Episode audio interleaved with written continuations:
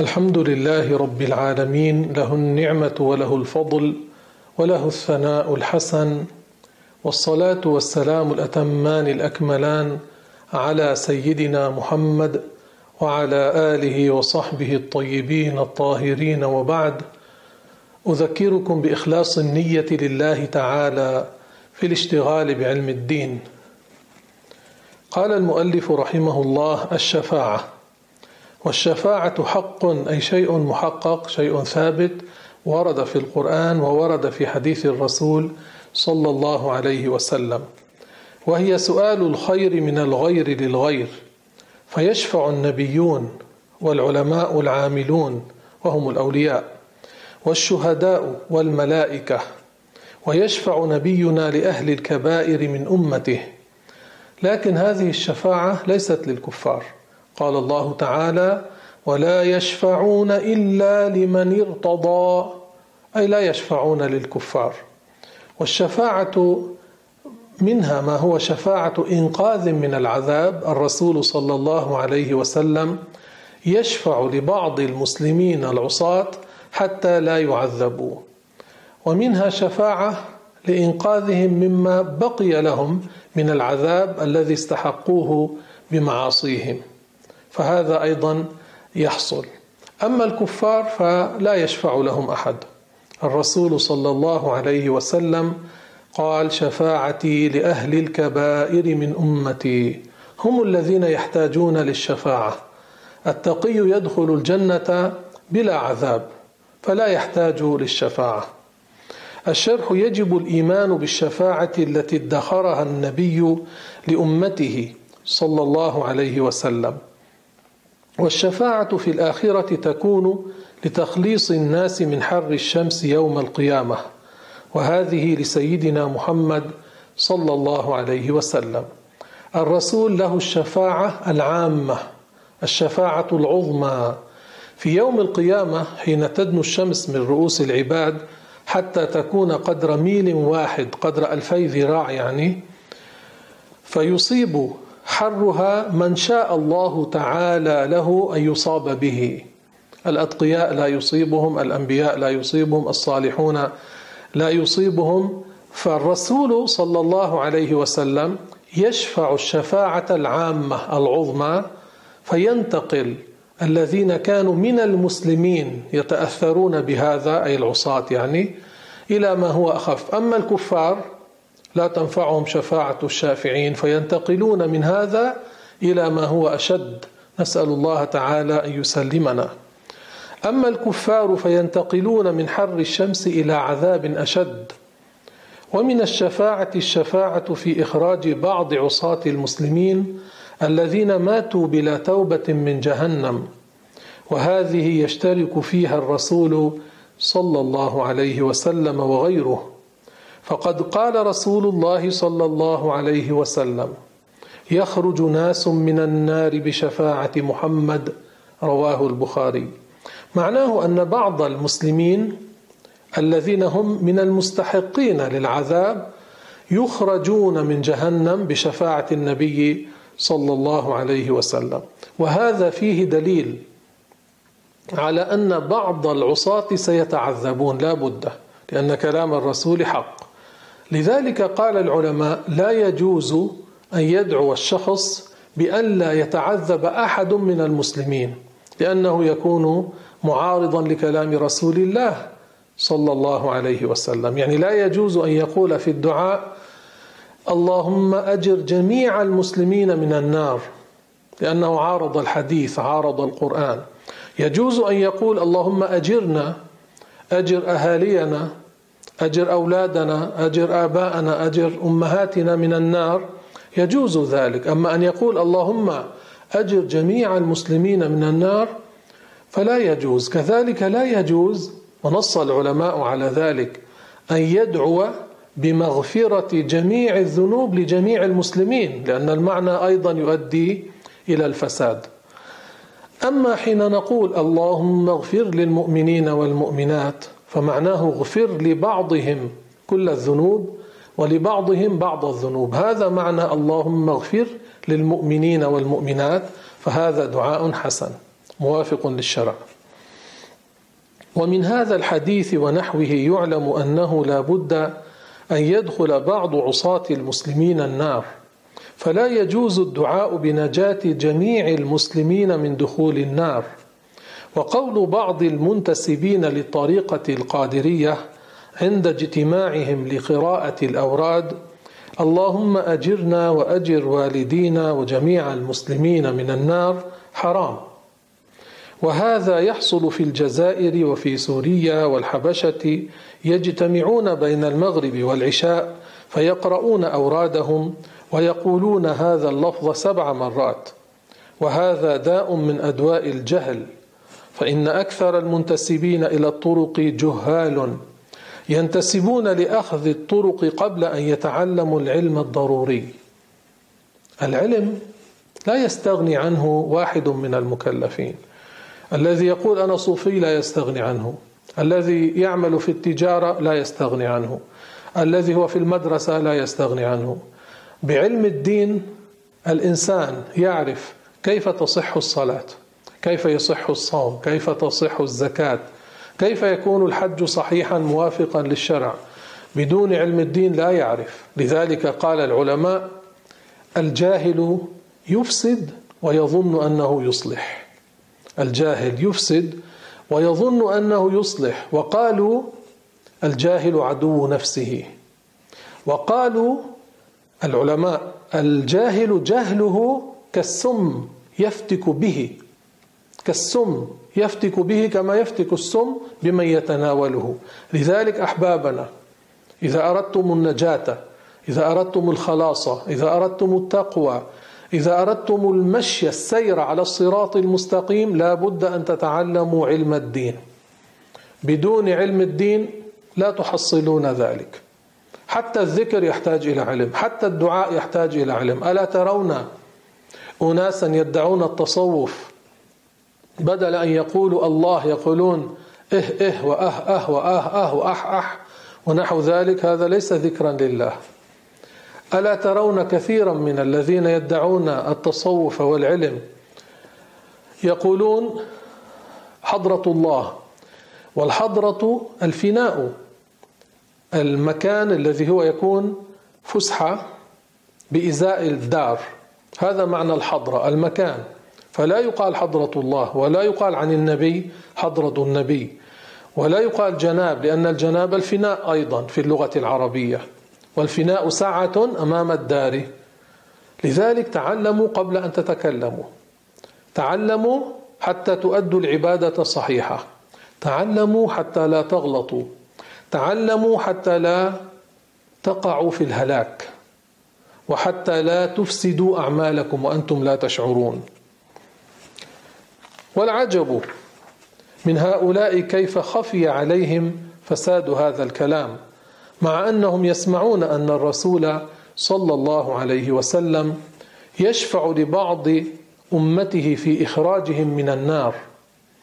ولو سلك هؤلاء مسلك الصوفية الحقيقيين لسلموا لأن الصوفية الحقيقية من شروطهم الأساسية تعلم علم الدين الضروري. الذي فرضه الله على كل مسلم. وهؤلاء حالهم كحال من يريد أن يصعد إلى السطح الذي لا سبيل للوصول إليه إلا بارتقاء السلم بغير سلم. ولعل بعض هؤلاء من شدة الجهل يقرؤون هذا اللفظ ولا يفهمون معناه.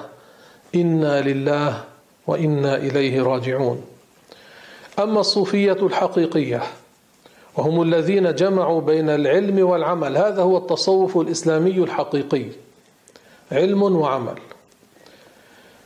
جمعوا بين العلم والعمل به يكونون محصلين للعلم الذي لا بد لكل مكلف من تعلمه والعمل به. وبعضهم يكونون جمعوا من العلم زيادة على العلم الضروري. وهؤلاء علماء صوفية.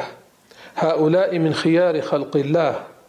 والطاعن فيهم جاهل بالدين المبتدعة أدعياء السلفية نفاة التوسل الذين يكفرون المسلمين المتوسلين بالنبي والصالحين يطعنون في الصوفية ويقولون إن هؤلاء من فرق الضلال حتى إنهم يطعنون في الأشاعرة. أتباع الإمام أبي الحسن الأشعري الذي هو إمام أهل السنة ناصر السنة مرتب أدلة مذهب أهل السنة. الحامي لأهل السنة الإمام أبو الحسن الأشعري وكذلك الإمام أبو منصور الماتوريدي. فالمسلمون أهل السنة أشاعرة وماتوريدية.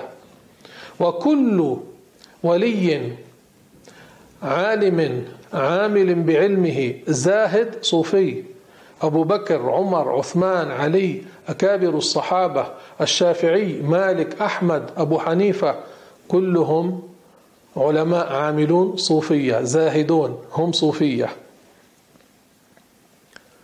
ومن رؤوس هؤلاء ومشاهيرهم الجنيد بن محمد البغدادي كان يسمى سيد الطائفة الصوفية الذي توفي في أواخر القرن الثالث الهجري. اعلم أن الصوفية بهذا المعنى يشمل الصحابة الذين كانوا بهذه الصفة. الذين جمعوا بين العلم والعمل مع الزهد وترك التنعم لأن ترك التنعم حالهم فالطبقة الأولى من هؤلاء هم الخلفاء الأربعة لأنهم كانوا على هذه الصفة أي علماء عاملين كانوا علماء عاملين زهادا في الدنيا تركوا التنعم الذي أحله الله من غير تحريم عملا بما أرشد إليه الرسول صلى الله عليه وسلم لقوله لمعاذ بن جبل إياك والتنعم فإن عباد الله ليسوا بالمتنعمين. رواه أحمد. فقد ثبت عن عمر رضي الله عنه أنه كتب لبعض النواحي إرشادات جاء فيها واخشوشنوا وتمعددوا والاخشيشان هو ترك التنعم. والمعنى خذوا بسيرة معد بن عدنان أحد أجداد النبي صلى الله عليه وسلم. تشبهوا به لأنه كان رجلا صاحب حزم وجلادة. ما كان يركن للملذات ما كان يتبع الملذات بل كان يلتزم خشونة العيش وتحمل المشقات. ومن العجب العجاب تكفير أدعياء السلفية نفاة التوسل للصوفية بلا تفصيل مع أن زعيمهم ابن تيمية أحمد بن تيمية الحراني قال في الجنيد إمام هدى ذكر ذلك في كتابين من مؤلفاته بل قالوا من شدة خبطهم وخلطهم يجب محاربة الصوفية قبل اليهود والعياذ بالله والواقع أنه منذ عصر الصحابة إلى عصرنا هذا لا تزال صوفية صادقة متحققة جمعوا بين العلم والعمل. والذين يحتاجون للشفاعة هم أهل الكبائر أما الأتقياء فلا يحتاجون للشفاعة. قال المؤلف رحمه الله فقد جاء في الحديث الصحيح شفاعتي لأهل الكبائر من أمتي. رواه ابن حبان. أي غير أهل الكبائر ليسوا بحاجة للشفاعة وتكون لبعضهم قبل دخولهم النار ولبعض بعد دخولهم قبل أن تمضي المدة التي يستحقون بمعاصيهم أي من العذاب يعني. ولا تكون للكفار قال الله تعالى ولا يشفعون إلا لمن ارتضى الشرح معنى حديث شفاعتي لأهل الكبائر من أمتي أن غير أهل الكبائر لا يحتاجون للشفاعة للإنقاذ من العذاب وكذلك لا يحتاج للشفاعة الذين ماتوا وهم تائبون. ومع هذا يقول بعض العلماء إن للرسول شفاعات أخرى. قال المؤلف رحمه الله وأول شافع يشفع هو النبي صلى الله عليه وسلم. الشرح النبي عليه الصلاة والسلام هو أول من يشفع وأول من تقبل شفاعته فهو يختص بالشفاعة العظمى وقد سميت بذلك لأنها لا تختص بأمته فقط بل ينتفع بها غير أمته من المؤمنين وهي لتخليصهم من الاستمرار في حر الشمس في الموقف. فإن الناس عندها يكونون في ذلك الموقف. يقول بعضهم لبعض تعالوا لنذهب إلى أبينا آدم ليشفع لنا إلى ربنا. فيأتون إلى آدم يقولون يا آدم أنت أبو البشر خلقك الله بيده أي بعنايته. الله تعالى لا يوصف بالجارحة لا يوصف بالأعضاء لا يوصف بالأدوات فمعنى اليد هنا العناية.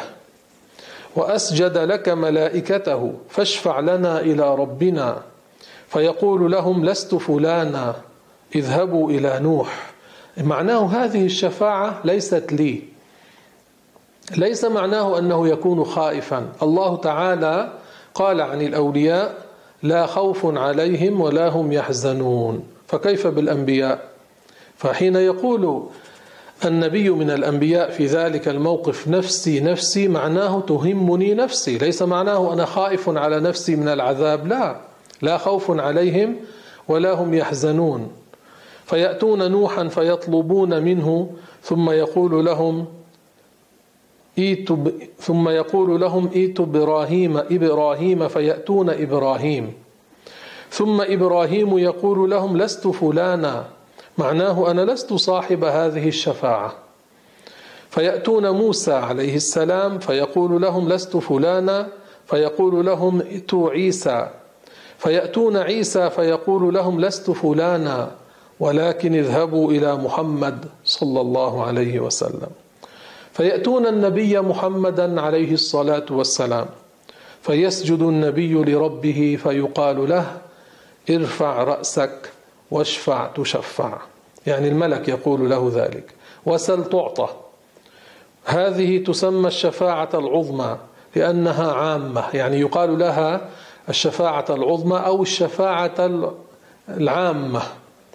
وأما الكفار فلا ينتفعون بها لأنهم ينقلون من هذا الموقف إلى موقف أشد. لا يستفيدون تخفيف مشقة ولا نيل راحة. ولا تكون الشفاعة إلا لمن آمن بمحمد صلى الله عليه وسلم.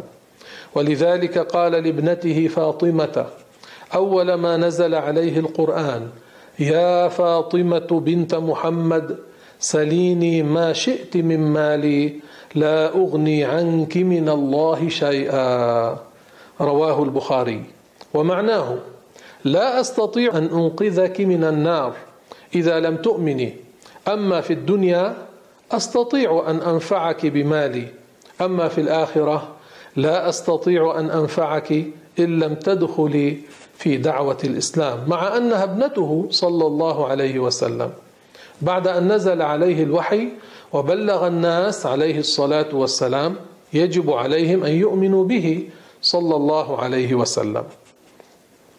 الروح يجب الإيمان بالروح. وهي جسم لطيف. الأجسام إما أن تكون كثيفة كهذا الجسم الذي يضبط باليد يمسك باليد وإما أن تكون لطيفة لا تضبط باليد لا تمسك باليد كالهواء الريح والروح والنور والظلام.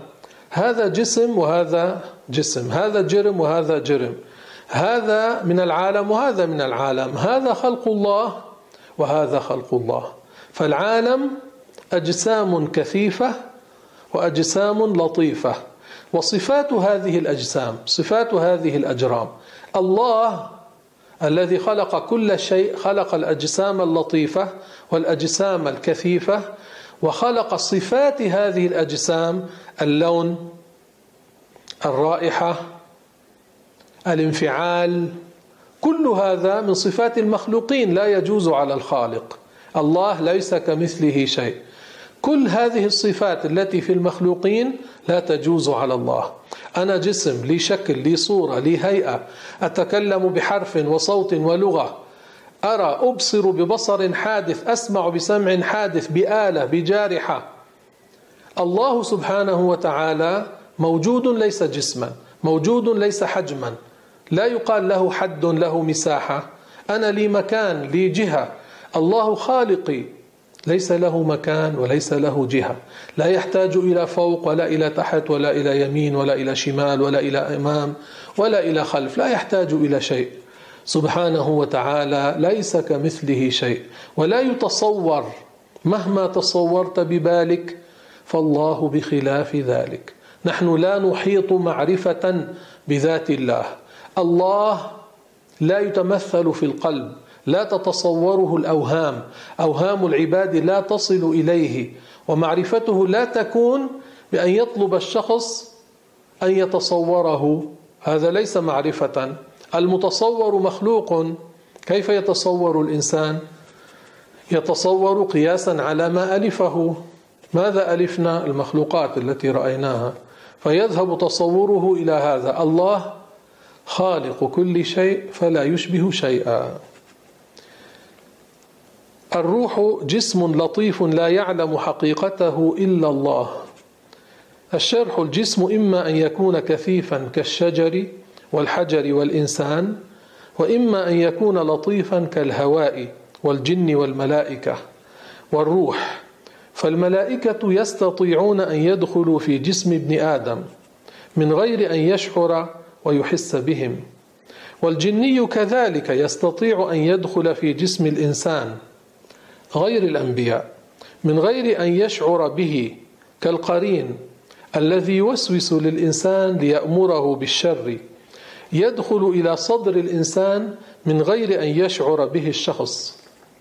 ثم ماذا يحصل؟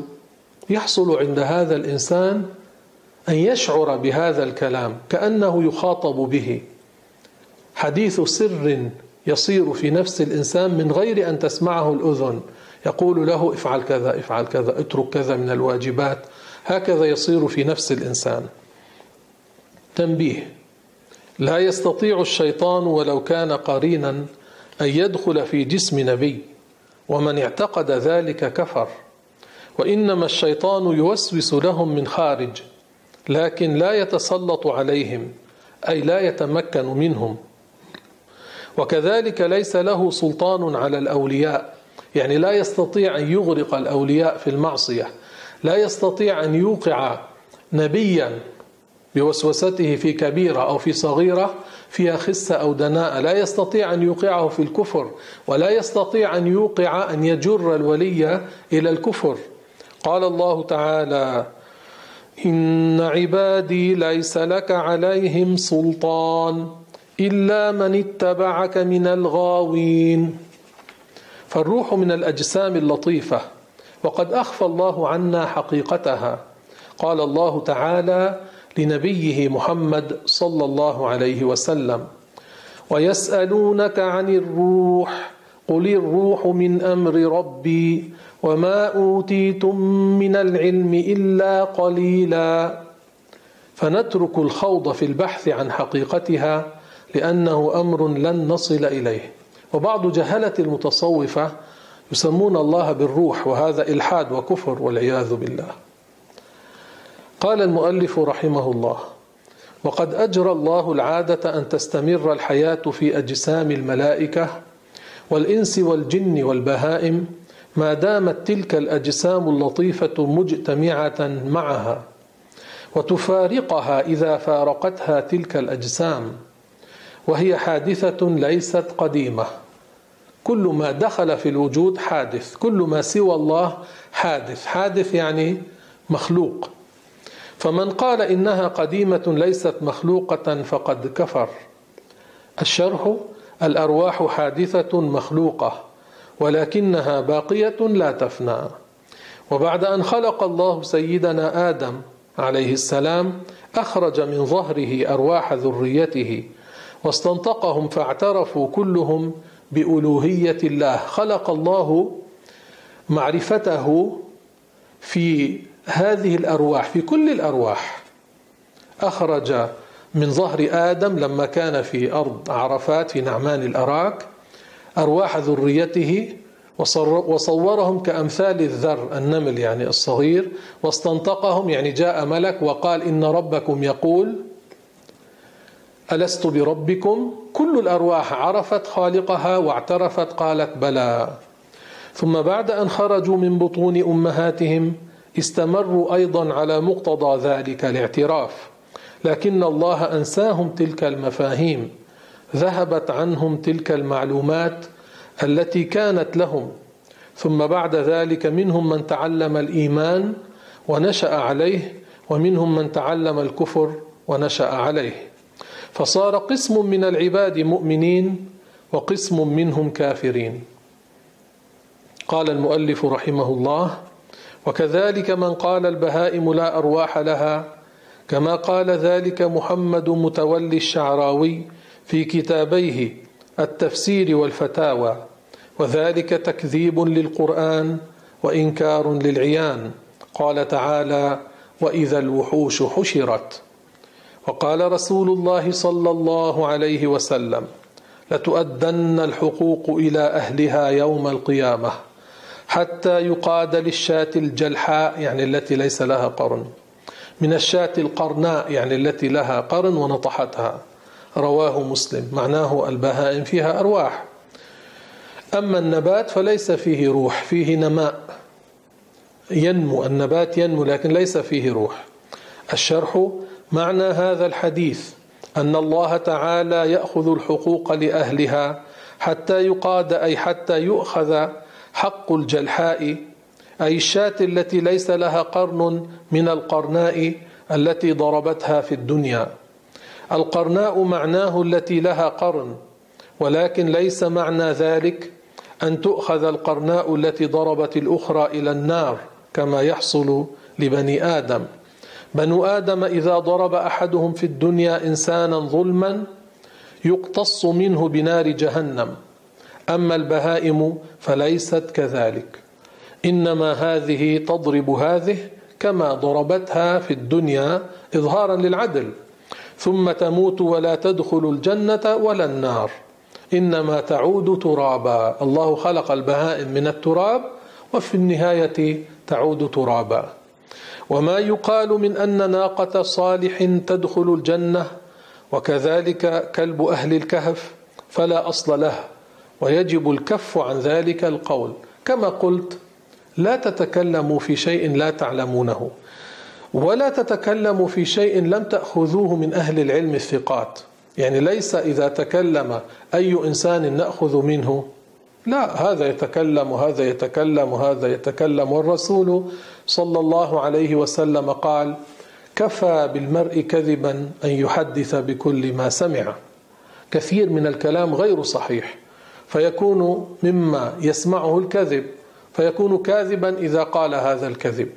والله سبحانه وتعالى أعلم وأحكم. ربنا آتنا في الدنيا حسنة وفي الآخرة حسنة. وقنا عذاب النار. اللهم تقبل منا طاعاتنا اللهم اغفر لنا ذنوبنا وإسرافنا في أمرنا. وتوفنا وأنت راض عنا. اللهم إنا نسألك الجنة وما قرب إليها من قول أو عمل. ونعوذ بك من النار وما قرب إليها من قول أو عمل. اللهم أدخلنا الجنة بلا عذاب. اللهم أكرمنا برؤية وجه سيدنا محمد عليه الصلاة والسلام. اللهم آت نفوسنا تقواها وزكها أنت خير من زكاها أنت وليها ومولاها. اللهم ارزقنا حبك وحب من يحبك والعمل الذي يقربنا إلى حبك. اللهم اجعل حبك أحب إلينا من الماء البارد. اللهم أصلحنا وأصلح ذرياتنا وأصلح أزواجنا وأصلح أحبابنا. اللهم قنا شر ما نتخوف. اللهم قنا شر ما نتخوف.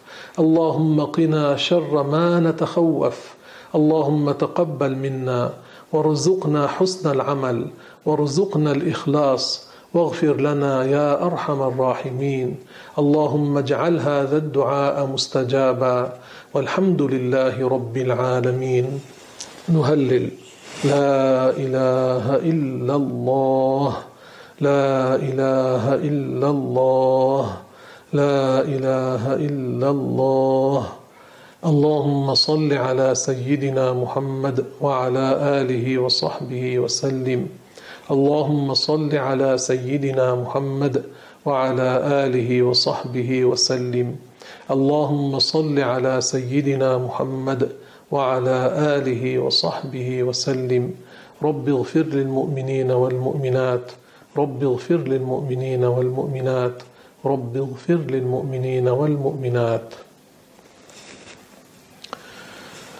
هنا سؤال من هم أولو العزم؟ أولو العزم من الأنبياء هم الذين بلغوا الغاية في الصبر من بين الأنبياء. وأولو العزم خمسة محمد وإبراهيم وموسى وعيسى ونوح. محمد إبراهيم موسى كليمه. وعيسى ونوح هم أولو العزم فاعلمي. فهؤلاء يسمون أهل العزم بلغوا الغاية في الصبر من بين النبيين. الأنبياء هم أفضل البشر. قال الله تعالى وكلا فضلنا على العالمين. وهؤلاء هم خيرة الأنبياء صفوة الأنبياء. يسأل هل يجوز أن تأخذ المرأة حبوب منع الحمل؟ إن كان لا يضرها في المذهب الحنفي يجوز أن تتعاطى هذه الحبوب. يعني أن تأخذ الحبوب التي بسببها لا يحصل لها حمل. إن كان لا يؤذيها ذلك لا يضرها استعمال هذه تعاطي هذه الحبوب لا يضرها لا يضر بجسمها لا يؤدي بها إلى الضرر يجوز في المذهب الحنفي. آه، هنا السؤال فيه كيف أصل للولاية؟ الولاية لا تنال بالتمني ولا تنال بموافقة هوى النفس. ولا تنال بمجرد بمجرد صحبة المشايخ أو بمجرد حمل السبحة أو بمجرد الذكر. لا يصل الشخص إلى الولاية إلا بشروط. لا بد أن يتعلم ما فرض الله. ثم لا بد أن يلتزم أداء الواجبات واجتناب المحرمات. ولا بد أن يكثر من نوافل الطاعات. هذه شروط الولاية. قال الله تعالى ألا إن أولياء الله لا خوف عليهم ولا هم يحزنون. الذين آمنوا وكانوا يتقون.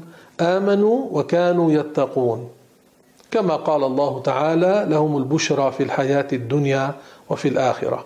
فإذا الولاية حتى يصل الشخص للولاية حتى نقول عن شخص هذا ولي لابد أن يكون تعلم علم الدين من أهل المعرفة الثقات في المشافهة لابد أن يلتزم تقوى الله لابد أن يؤدي الواجبات أعني كل الواجبات ولا بد أن يجتنب المحرمات ولا بد أن يكثر من نوافل الطاعات. يعني يصلي كثيرا من النوافل يذكر الله تعالى كثيرا لا بد حتى يصير وليا لا بد أن يثبت على ذلك مدة من الزمن. هذا الولي الله تعالى يعطيه الكرامة. أمر خارق للعادة يظهر على يد الولي وهذا معجزة للنبي الذي يتبعه هذا الولي. كرامة للولي هي كرامة للولي ومعجزة للنبي الذي يتبعه هذا الولي. الله يرزقنا الولاية. ماذا قال الإمام الشافعي لما سئل عن القدر؟ ثبت عن الشافعي رضي الله عنه أنه سئل عن القدر فقال ما شئت كان وإن لم أشأ وما شئت إن لم تشأ لم يكن. خلقت العباد على ما علمت ففي العلم يجري الفتى والمسن. على ذا مننت وهذا خذلت وهذا أعنت وذا لم تعن. فمنهم شقي ومنهم سعيد وهذا قبيح وهذا حسن. تسليم لله تعالى. قال ما شاء الله كان. وما شئت أنا إن لم يشأ الله لا يكون. قال الله تعالى خلق العباد على حسب علمه. الله سبحانه وتعالى له علم أزلي أبدي. خلق هؤلاء العباد على حسب علمه. قال ففي العلم يجري الفتى والمسن على حسب ما علم الله. بتقدير الله ومشيئة الله وتخليق الله سبحانه وتعالى. فهذا من الشافعي تسليم لله. سبحانه وتعالى. وهذا الذي قاله الشافعي رضي الله عنه هو مذهب أهل السنة والجماعة.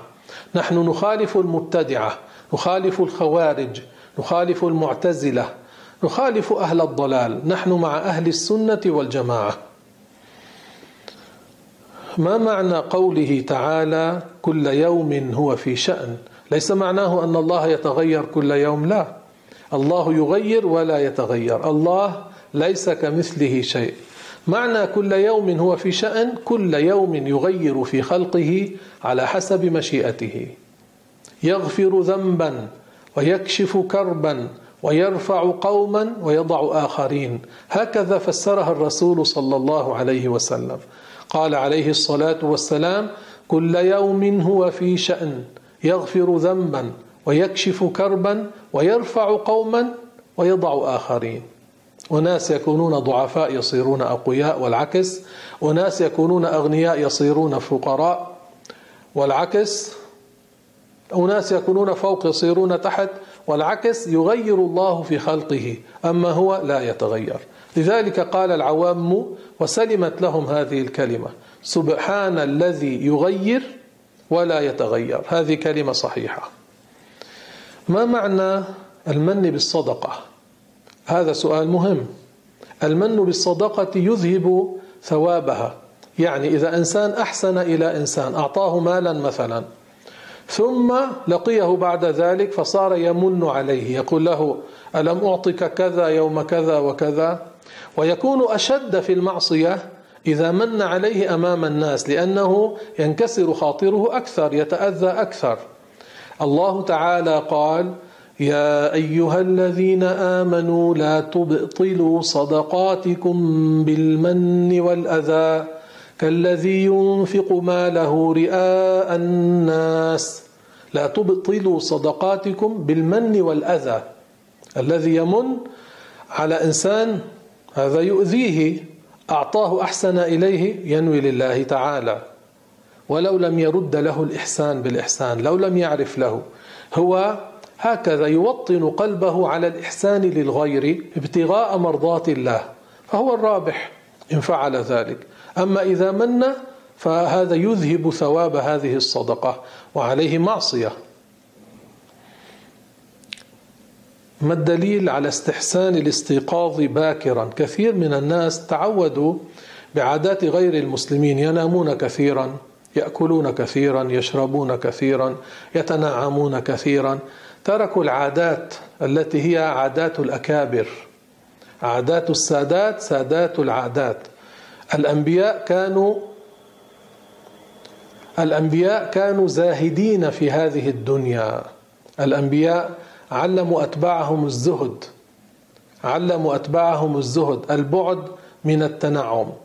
فالرسول عليه الصلاة والسلام قال بورك لأمتي في بكورها بورك لأمتي في بكورها. يعني هذا فيه بركة. إذا الإنسان استيقظ باكرا يكون له بركة في ذلك. إذا استيقظ باكرا يصلي الصبح في وقتها يتحصن.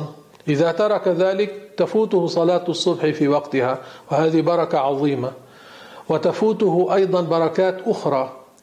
يبارك له في رزقه إذا عمل من أول النهار. أحد الصحابة لما سمع حديث الرسول صلى الله عليه وسلم بورك لأمتي في بكورها كان له تجارة فصار يخرج بتجارته باكرا فأثرى. لذلك يا أحبابنا لا تذم الذي يستيقظ باكرا. بعض الناس يذمونه يقولون هذا يستيقظ مثل الدجاج وينام مثل الدجاج. الرسول كان ينام بعد العشاء. حتى يقوم الليل ينام بعد العشاء ثم يستيقظ حين يصيح الديك في منتصف الليل ثم ينام ثم يقوم يصلي يستيقظ ليصلي ثم ينام عليه الصلاة والسلام يصلي قبل الفجر ثم ينام يوقظه المؤذن للصلاة ثم يستيقظ باكرا. الرسول عليه الصلاة والسلام استيقاظه هذا يكون باكرا فيصلي الصبح ويبقى مستيقظا. فلا تذم من ينام باكرا ولا تذم من يستيقظ باكرا. هذا يستفيد صلاة الصبح في وقتها يستفيد البركة من هذا الوقت ويستفيد التحصن الذي ورد عن النبي صلى الله عليه وسلم. والله سبحانه وتعالى أعلم وأحكم.